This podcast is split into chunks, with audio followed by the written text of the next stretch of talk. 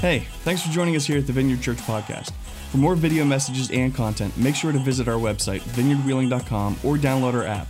There's a lot of great resources there that are free and will help you grow closer to God and help you connect with the church. Right now, let's go to our lead pastor, Chris Figueretti, for this week's message. Well, good morning and Happy New Year. How y'all doing? I am so fired up about this series and I, I just uh, and today's message. If you missed last week, we are in a series called Overcomer, uh, and we're looking at the life of Joseph. Uh, and, and the reason we decided to do this series right out of the blocks for 2020 is because as a culture and society, we are becoming soft and we're kind of losing our grittiness a little bit. This is the era of emotional support animals. I just read the other day that the San Francisco 49ers are now the first NFL team to have an emotional support dog uh, in the locker room so that when uh, you know when they get run over by the 300 pound linebacker they can go and snuggle with a dog and feel better about that now, I'm not against dogs. I've got a dog named Gus. I am his emotional support human. Uh, he needs me more than I need him, I think, but my wife would probably argue with that. Uh, but, but that's the reality. I mean, that, that's just never existed in culture before, and I'm not against it, and I'm not, you know, I'm not throwing shade on you. If you have an emotional support animal, that's great. Uh, it's just, the, the, it's an indication of where our culture is going. Our suicide rates continue to climb as people have a harder and harder time dealing with adversity, and that's a big deal. And the reality is, God wants you to be able to walk through adversity to the other side and come out on the other side an overcomer. And there's so much in the scriptures about that, but that is, more than that, that is God's heart for your life. And in this life, we're all going to face adversity. Now, some adversity we bring on ourselves, right? We make dumb decisions, we do dumb things, and we can bring adversity on ourselves. But none of us, even if you make perfect decisions at every turn, get through this life without going through some hard times. There are some of us right now, you are dealing with the, the, death of a loved one. There's nothing you could have done about that. You didn't bring that upon yourself. That just kind of comes into your life, and now you have to walk through that grief.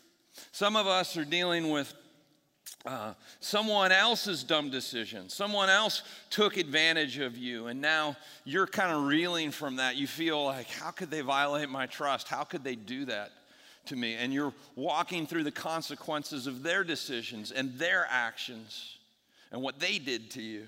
Some of us are, have been unjustly accused of something and emotionally I, I, mean if you've ever been through that either in, through the court system or just uh, just in life it is hard and, and it kind of leaves you reeling some of us have loved ones who are dealing with addiction others of us are dealing with our own addictions and it is a tough road at times an overwhelming and discouraging road there's some of us who have sicknesses that we're dealing with Others of us who are raising kids with special needs or kids who have gone off the rails and are self destructing. And I could go on and on. I could go on for the entire sermon and just continue to name scenarios, right? Because there's a lot of hard that goes on in this world, a lot of adversity. And God's passion and his desire for you is that you would come through that, not be stuck in it. None of us get off this planet without going through some of it. It's just reality. But how do we go through it well? And to, to learn that, we are looking at the life of Joseph. Not Joseph of Joseph, Mary, and Jesus, not those guys. Joseph, uh, Jacob's son, he lived 1,600 years or so before Jesus was born. He had 12 brothers. Jacob, uh, his name is changed to Israel. That's where we get the nation of Israel. That's where it gets its name, is from Israel, from Jacob. And then the 12 sons or the 12 tribes of Israel. They, each one of them, uh, uh, each tribe is named after one of the brothers. And last week we looked at, the, at, at kind of an, the arc of Joseph's life. And that as he went through, he, he, he starts off very prideful. And, and actually, the point of last week's message was that pride will get you into trouble and humility will get you out. You want to know the way through what ad, um, whatever difficult situation you're going through there, there are probably a few, a few things that you're going to need to deal with and, and look at and believe. And we're going to talk about some of this stuff today and for the rest of the series. But the big thing you need to commit yourself to learning is humility. that God wants every one of us to know how to walk humbly with Him and how to treat the people around us with love and respect. And that requires humility on our parts. And so Joseph was learning humility, and you can go back and listen to last week's or watch last week's message online. I encourage you to do so if you missed it. But Joseph, as we looked at the arc of his life, uh, he starts off very prideful in a very sweet situation. His dad's his dad's favorite kid.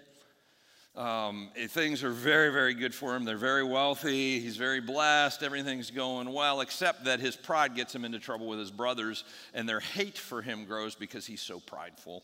And they end up beating him up, uh, throwing him in a pit, and then selling him to some slave traders.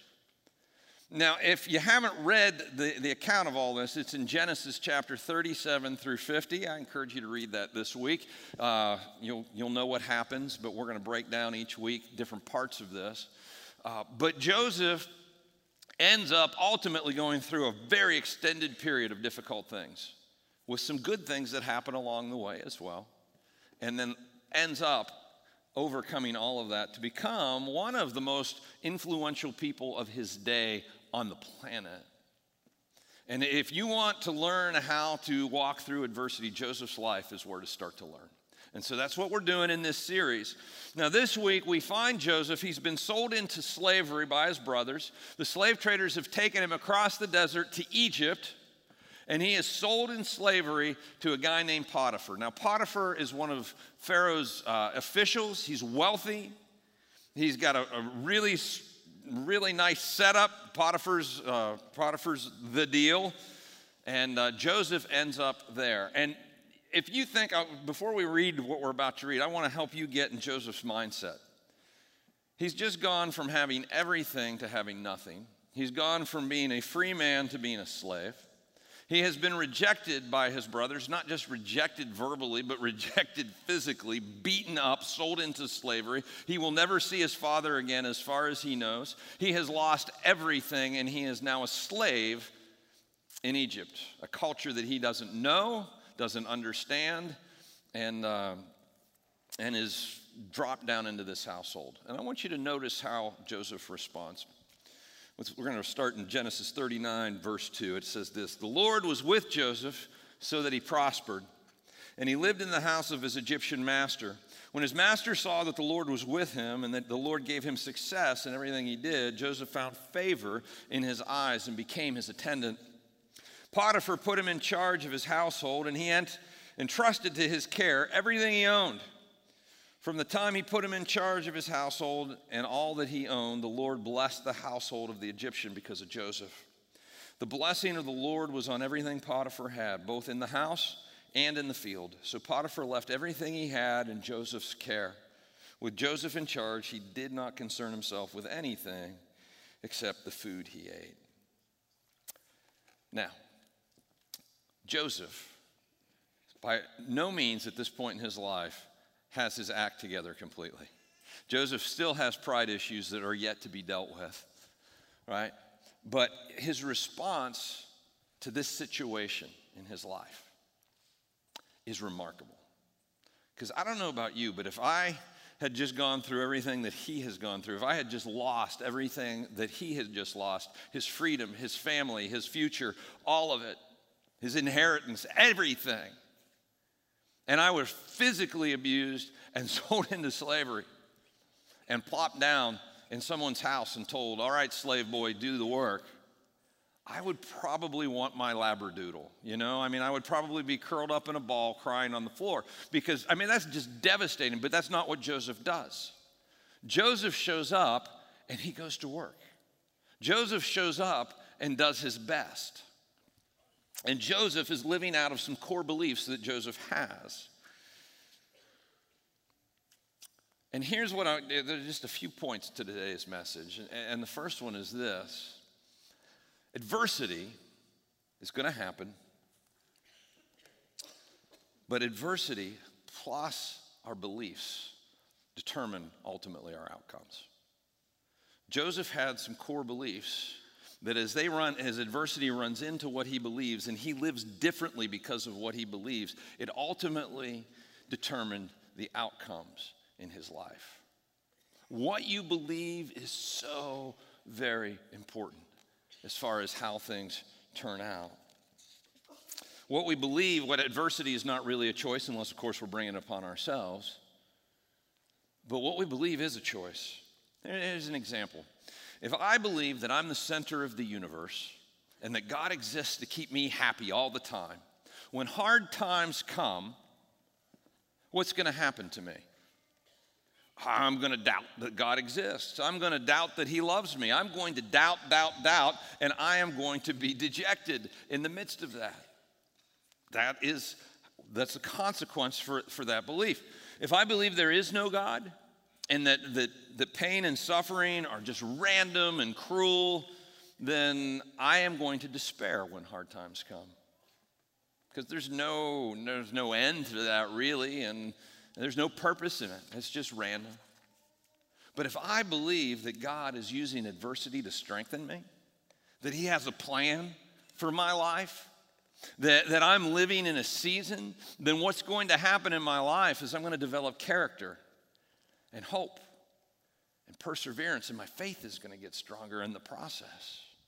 See, what you believe ultimately will determine how you go through the difficulty that you're going through, what your life looks like in the midst of it, where you ultimately come out, and who you'll be when you come out on the other side. Now, what Joseph believed ultimately shaped his response to adversity. Joseph believed some core things. He learned them from his father. He believed that God was real. He believed that God was real. He believed that God had a plan for his life, even though he couldn't see what it was in the moment. He believed that God was for him, not against him. He believed that God was bigger than the circumstances that he faced. And that enabled Joseph to show up at Potiphar's house being sold into slavery and not be a heap on the floor, but to get up and go to work, to get up and do his best where he was. And that ultimately will determine where Joseph ends up. He, he responds by doing his best in the situation that he's in. And, and, and, it's a core biblical belief. It's through the Old Testament and into the New Testament. In the New Testament, in the book of Colossians, the Apostle Paul probably captures this belief most succinctly. This is what he says in Colossians 3 23. Whatever you do, work at it with all your heart as working for the Lord, not for human masters. He's writing to slaves in his day. He's saying, Look, you work for God. You do your best at whatever you do. If you have a boss that you don't like, you're going to still show up and you're going to do your best because that's your testimony. It's going to speak volumes about what you believe and who you are. You show up and you do your best, and that's what Joseph did. He said, Paul goes on, he says, You're not working for human masters, since you know that you will receive an inheritance from the Lord as a reward. It is the Lord Christ you're serving. When we show up, and we shine our light. Part of it is, is just how we engage, how we bloom where we're planted, so to speak.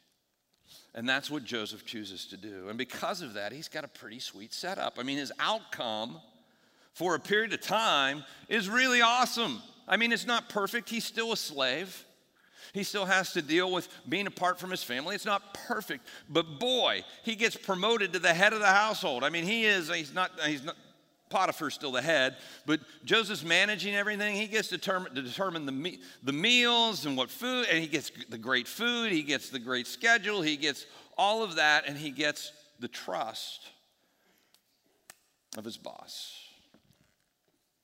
And so his beliefs guided his response, which ultimately determined the outcome. And Joseph's living in a pretty sweet spot, all things considered. Now, there's adversity around the corner. I mean, it's nothing that he did, it's just one of those things that happens in life, and he's going to have to deal with it. So it's not like, hey, everything's perfect from here on out. Going to have to, we will have a series of adverse situations in our lives that will, it, it, I hope that's not discouraging to you. That's just realistic, guys. We all do. So he, he does, and, and here's what he's got going on here. In verse 6, it says, Now Joseph was well built and handsome. That doesn't sound adverse. Uh, and after a while, his master's wife took notice of Joseph and said, Come to bed with me. Okay, this is adversity. This is adversity because if Joseph chooses to have an adulterous affair with his, his master's wife, he's a dead man. I mean, he, he, will, he will be executed. If Potiphar were to find out, and Potiphar would find out, listen to me, if you are considering having an uh, extramarital affair, you will be found out. It's just a matter of time. And you might not die, but for Joseph, that certainly would have been the outcome. And for Joseph, this would have been a huge temptation. He's 20 years old. He's in the midst of his sexual prime. He, he's alone with her in the house often. And she's continuing to proposition him. And she would have probably been a pretty beautiful woman, being who Potiphar was, who Potiphar was. But Joseph believes that that's wrong. Joseph believes that adultery is off limits that, that, that sex outside of marriage is off limits. And his beliefs drive his response. But you know what? He didn't decide those beliefs in the moment. He didn't decide those beliefs in the moment when, when she's propositioning him and they're all alone in the house together. He knew that before he got in that situation. Guys, you want to pre decide your beliefs before you need them. Pre decide your beliefs before you need them. You do not want to decide what your sexual boundaries are when you're in the back seat of the car. No.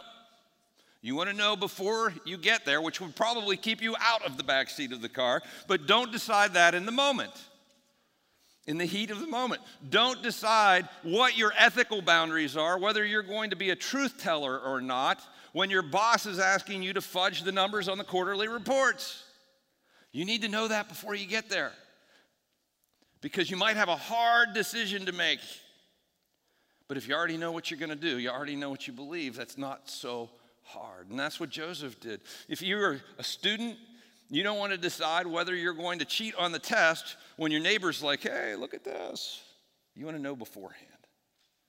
So that when you get in that moment, you don't, you're not tempted to go the wrong way. And that's what Joseph did. In, in verse 8, it says, But he refused. He refused to, to go with her. He said, With me in charge, he told her, my master does not concern himself with anything in the house. Everything he owns, he's entrusted to my care. He trusts me. No, and that's one of the outcomes of Joseph choosing to live a life of integrity when he gets to Egypt. He's trusted. No one is greater in this house than I am, he says. My master has withheld nothing from me except you because you're his wife. How then could I do such a wicked thing and sin against God? And though she spoke to Joseph day after day, he refused to go to bed with her or even be with her. She is propositioning him daily. Come on, big boy, come on.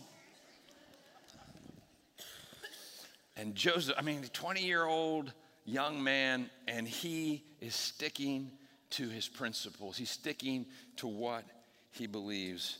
And part of how he does that is he sets boundaries. He's like, I'm not going to be alone with her. If she's the only one in the house, I'm just going to steer clear of the house. Yes, that's inconvenient but I'm not going in there by myself.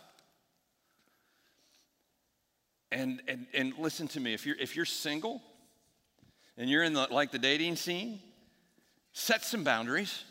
Like, don't get into the back seat. Like, we're not going to cuddle in bed together. Honestly, it's, it's, it's just, it's all, you know, right. Because those boundaries will blow right, you'll blow right by them. You got to know where, where your boundaries are. And our boundaries help us live out our beliefs. Our boundaries are not there, God's boundaries for our lives. And the boundaries that we set, they're not there to restrict us, they're there to protect us. They're there to help us live the best life possible.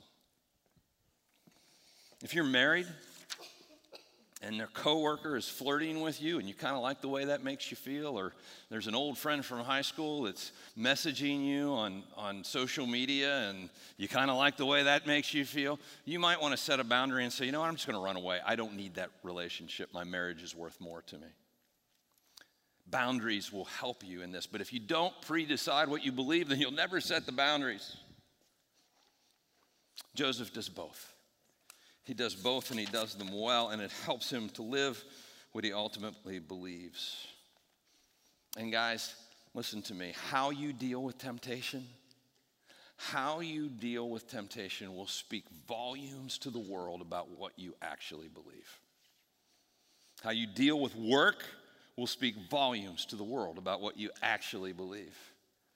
How you deal with adversity and difficulty will speak volumes. People are looking at how we live more than what we say. And our beliefs determine our behavior, which ultimately will dictate our outcome. Well, Joseph, Joseph ultimately gets thrown into prison. And, um, and, and we would think, well, that's a, that's a bad thing, right? Let's, let's read on in, in, in verse 39. I'm sorry, in chapter 39, verse 11. This is what happens. It says, One day he went into the house to attend to his duties. Now, we, we can assume that he has no idea that she is alone in the house, that he, he obviously thinks there's somebody else in there, but that's not the case. So he goes into the house, and none of the household servants was inside. She caught him by the cloak and said, Come to bed with me. She's kind of got a one track mind. Come to bed with me. But he left his cloak in her hand and ran out of the house. He had pre decided that adultery was not just a sin against Potiphar, but a sin against God. And he was going to have nothing to do with it. And he runs away. Now, ultimately, I would argue that this saves his life. And you're like, what do you mean? He gets thrown into prison forever, like there's no end date to that. But ultimately, it saved his life, it preserved his life because because of how he chose to behave in regards to how he believed. He gets into th- thrown into prison, and that seems really bad. But the problem is, not the problem, but the reality is, is that Potiphar should have had him executed right? But my guess is Potiphar goes to Joseph and says, you know, Potiphar, his wife, Potiphar, that's her name. And uh, it's not actually in the Bible, I just made that up. But at any rate, is like, I've got his cloak and he tried to rape me, and you need to do something about your out of control slave. But Potiphar has been watching Joseph. She, he knows Joseph's character. He knows that Joseph has been a, a, a man of integrity all the way along. He knows that Joseph has told him the truth all the way along. And so when he goes to Joseph and goes, you know, she just accused you, and, and Joseph's like, that did not happen. Here's what happened. I think Potiphar was inclined to believe Joseph. He probably also knew the character of his wife and was inclined to believe Joseph. And he couldn't do nothing, so rather than having him executed, he throws him in jail, which was all part of the bigger plan, guys. But see, Joseph's beliefs determined his behavior, which ultimately determined the outcome. His life is spared.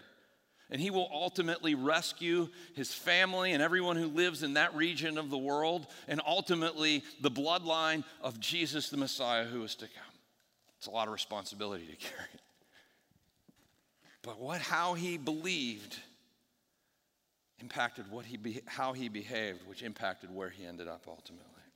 And I'm here to tell you that adversity plus your beliefs will determine your outcome. So, the question is what do, what do overcomers believe? What do overcomers believe? Now, as Christians, if you're a follower of Jesus, there's all kinds of things that we believe. We get together every weekend and we study the Bible and we look at what he taught us and what he believed and we try and apply those things to our lives and get those beliefs inside of us. And we get together in life groups throughout the year to talk about those things and, and help live those things out together and get them deep inside of us. It's, it's good stuff. And there's beliefs about all kinds of different things. But specifically, when it comes to adversity, what do overcomers believe? Now, in your program, you got this fun little bookmark I don't know how fun it is, but it says things that overcomers believe, and there's six beliefs with scriptures that are associated with each one. I want to encourage you to keep this. Don't just throw this part away. Take this home, put it in your Bible, tape it to the refrigerator, put it on your dashboard. Read these scriptures, learn these beliefs, because these will help you as you go through whatever you're going through. But let's break them down. What are, what are we talking about? What do overcomers believe? The first one is simply this uh, overcomers believe that adversity is preparation. Adversity is preparation. This was preparation for Joseph for what he needed to do. He would ultimately have an enormous amount of responsibility. If Spoiler alert, when you get to the end of the story, he's promoted to, to like Pharaoh's right hand man. He is one of the most powerful people in the world. He saves everybody, like I talked about. He's got a lot to carry, and he is going to need some character and perseverance and some other things to be able to carry that weight when he gets there. It's preparation. You guys have all heard the expression, what doesn't kill you makes you stronger. Yeah, that's mostly right. That's mostly right. Think about it exercise is just planned adversity. We, we, we put our bodies under stress and strain, and we stretch our muscles, and we'll even rip little micro tears in our muscles, and they get stronger, and our perseverance and our resilience get stronger, and we get healthier. And that's a preparation for what's next, right? That, that strengthens us to live a healthier life. That strengthens us to be more vital in how we live. The Apostle Paul captures this sentiment in the spiritual and the mental realm. He says this in Romans 5, verse 3 We also glory in our sufferings. Now, I used to read this passage and think, he's nuts. What do you mean we glory in our sufferings? I had no understanding of this whatsoever. I mean, is he a sadomasochist? What's the deal? No, he, he doesn't glory in his sufferings for the sake of suffering. He glories in his sufferings because of what it produces in his life. He goes on, he goes, because we know that suffering produces perseverance. And I've seen that in my life. As I've gone through the hard, hardest things in my life, I have, can now look back and go, wow, man, I can take so much more. I am so much stronger than I was before I went through that. I can handle so much more now than I could beforehand. It, it, it produces perseverance, and perseverance produces character. Again, we learn humility. We learn integrity. We learn the things that really matter in the fire, not when things are going well. And ultimately, that character will produce in us hope because as we come by, out on the other side, our faith is strengthened because we can look back and go, wow, God had his hand in this whole thing. Like, I would never choose to go through that. I can't tell you how many times I've heard this from people. I would never choose to go through that or walk through that hell. But what that has produced in me and where it has got me, there's no way I could have orchestrated it, and I wouldn't want it any other way and your faith is built and your hope is built. And the next time you go through adversity, it's like you're looking at it completely different because God is good for it. He knows what He's doing. And our character is strengthened and our perseverance is increased. God is preparing Joseph for his assignment. He's going to need the character, he's going to need the endurance to lead at the level that he is about to lead at. And he does the same thing in you, and he does the same thing in me. And guys, when we understand that adversity is preparation, our suffering isn't meaningless. It makes all the difference in the world. Second belief God has a plan for my life. God has a plan for my life. Joseph believed this. Again, this isn't meaningless. God's up to something bigger. I might not be able to see what it is, but He knows what it is. Jeremiah 29 11. This is a a promise of God to the people of Israel, but it's a principle as well that we find again throughout Scripture. It says, For I know the plans I have for you, declares the Lord. Plans to prom- prosper you and not harm you, plans to give you hope and a future. God has good for you. He has a plan for your life, a purpose for you. That doesn't mean that we get through life without, without hard times and difficulty. But it sure makes getting through those hard times and those difficulties make a little bit of sense. When I was in college, I transferred from Shepherd College, did my first two years over in Shepherd, uh, and it was like it was like college utopia. I had so much fun. I love Shepherd. And then uh, my junior year, I transferred to the State University of New York in Syracuse, New York. Anybody ever been to Syracuse? Well, good. Um, it's, it's awful. I mean, I hated Syracuse. 35 days of sunshine a year in Syracuse, New York. Like this weather pattern sets up over Syracuse so that it's just gray skies all the time. I mean, it's enough to, it's, it's enough to make the most optimistic person depressed. And then most of the people were from down around, um, you know, New York City and, and that area. And it's just a different culture. And I just had a hard time connecting. And by my second semester, I'm like, I, I just want to go back. I just want out. Like, I know God has a plan and I believe I'm supposed to be here, but this is hard. And, and, and I discovered something in the midst of all that, um, something called the net. This was before the internet, uh, something called the National Outdoor Leadership School in Lander, Wyoming. And I got their catalog, and I'm like, and you can get college credit for going backpacking for 95 days? I'm in. But my, my university didn't accept the credit. So I had to go to the, the dean and I petitioned the dean and I'm like, you got to let me go. I think he saw the desperation in my eyes. Like, I got to get out of Syracuse. And uh, at any rate, ultimately they agreed to take the credit. And my third semester, I was able to go out to Wyoming and backpack for 95 days and learn all about outdoor leadership, which, if you know my story at all, this was a huge pivot point in where God was taking me.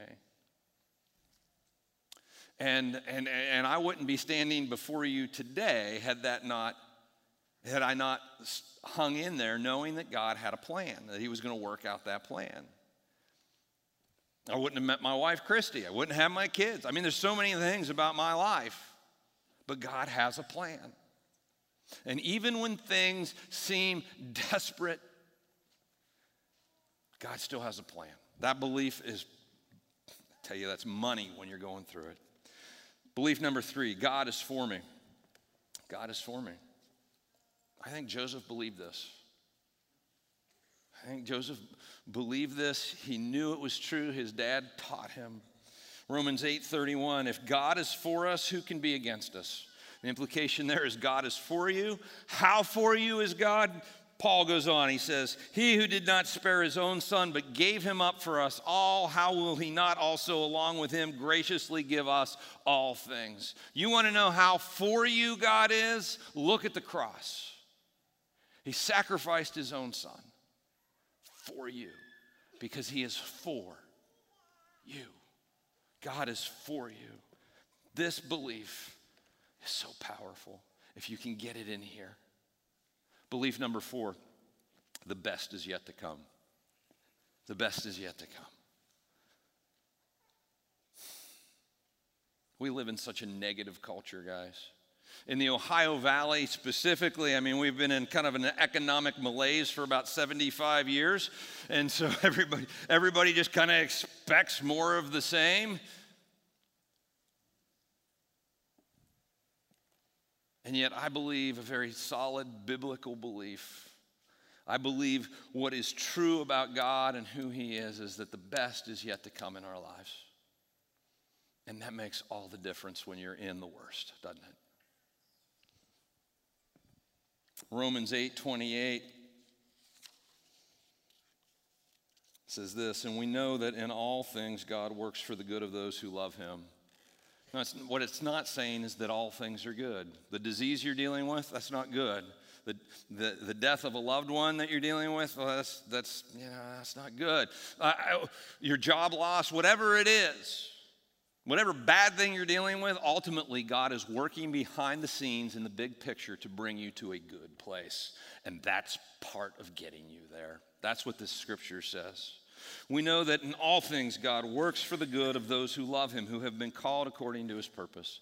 Galatians 9 says this Let us not become weary in doing good, for at the proper time we will reap a harvest if we do not give up. The best is yet to come. Harvest is the best part right? Harvest is where where we celebrate. Harvest is where we reap the blessing of for all the work that has gone into getting there. The best is yet to come. And this belief will keep you healthy up here will keep you healthy in here. It will give you the strength to draw on to navigate the difficult parts of life that you're dealing with Belief number five always do the right thing and trust God for the results. Joseph did this. Joseph chose to act with integrity at every turn, to be honest, to not, to not have an adulterous affair, to show up and work hard, to, to, to do the right thing wherever he was. And ultimately, guys, this pays off in our lives. You will come into circumstances where you're going to game it out in your head and you're going to be like, well, if I just lie here, then this will go away and then we can just kind of move forward and it'll all be fine. Don't do it. Do the right thing. And ultimately, God will get you to where you need to be. Proverbs 3 5 and 6 Trust in the Lord with all your heart and lean not on your own understanding. In other words, when you find yourself in a situation, you're trying to war game out how you can get out of it, and your war gaming requires you to lie or cheat or steal or go back on your word or whatever else, don't do it. Do the right thing. Do what God has told you to do. He says, In all your ways, submit to Him, and He will make your path straight. You might not see how you get from here to there, but do the right thing, and God will get you to where you need to be. Again, this is what happens in Joseph's life. He does the right thing, it saves his life. Right? He does the right thing in the next situation, it saves his life. He does the right thing in the next situation. He ends up being promoted to second in command. So eh, always do the right thing. You can't see the big picture. God can, and He's good for it. He'll get you where you need to be. Belief number six God is always with me.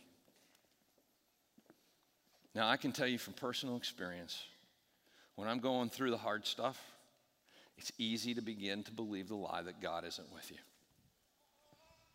Been there? Like, why, why am I going through this? If, if you're real, then why am, I, why am I feeling this or why am I not feeling your presence? But He's always with you. He's always with you. Jesus promised. This is a promise you can go to the bank on. Jesus said, Surely I am with you always to the very end of the age. He's not going to leave you. There will be moments where you're like, But I don't feel you. He's still there. And sometimes you have to pre decide what you believe because your feelings are going to lie to you in that moment, and you hold on to Jesus and know you're with me. I know the best is yet to come. I know that if I do the right thing, ultimately it's going to work out, and it may be not right away, but eventually. And I got to pre decide that God is good and that He loves me and that He's for me and all of these things. And if you can get these beliefs deep down in here and you can pre decide that that is truth. And I'm telling you, these are truths it will change how you walk through the difficulties that you will face. And you will come out ultimately an overcomer. And I can't tell you if that will be tomorrow or next week or next month or next year or next decade. I can't tell you that, but I can tell you ultimately, God will make your path straight. God will get you to where you're going, and God will bless your life as you learn to persevere and develop character, and your faith grows deep. Now, the right beliefs in the midst of adversity ultimately bring positive outcomes. That I know is true. What do you believe? Let me encourage you this week, guys. Take that, take that bookmark home. Read those beliefs. Read the scriptures over and over and over again. If you're going through difficult times right now, Read it until you're through. Get those things inside you. That's part of the character that God wants to form in your life through this time. And if you're here and you're not a follower of Jesus, but you're just kind of checking out church and checking out God, maybe you're going through a hard time and that's why you're here in the first place. The first step to navigating hard times well, the first step to navigating life well, is a relationship with God. And He truly did love you and does love you so much and wants a relationship with you so much that He sent His only Son to come and die in your place because the payment for your mistakes and your wrongdoings was death. And Jesus died in our place so that we could live, so that we could be forgiven, so all our shame and guilt could be washed away, so we can have a relationship with God, so that you can have a relationship with God. And He wants that more than anything else in the whole world. And if you have not placed your life in His hands, if you've not placed your faith in His hands, you can do that right now, and I want to invite you to do that. And so I'm going to ask that we all bow our heads and close our eyes. And if you want to take that step of faith today, you can just pray with me right now. Just in the quiet of your mind, you can say something like this Say, Jesus, thank you for coming after me.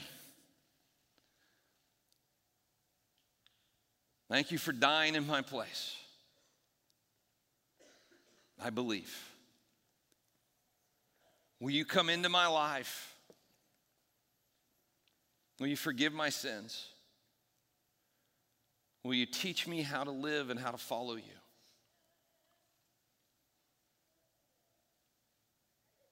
Will you help me through what I'm going through now? I choose now to follow you. In your name. Amen. Thanks again for joining us here at the Vineyard. It's our greatest desire to see you find and follow God, and we hope that this podcast has helped you do just that.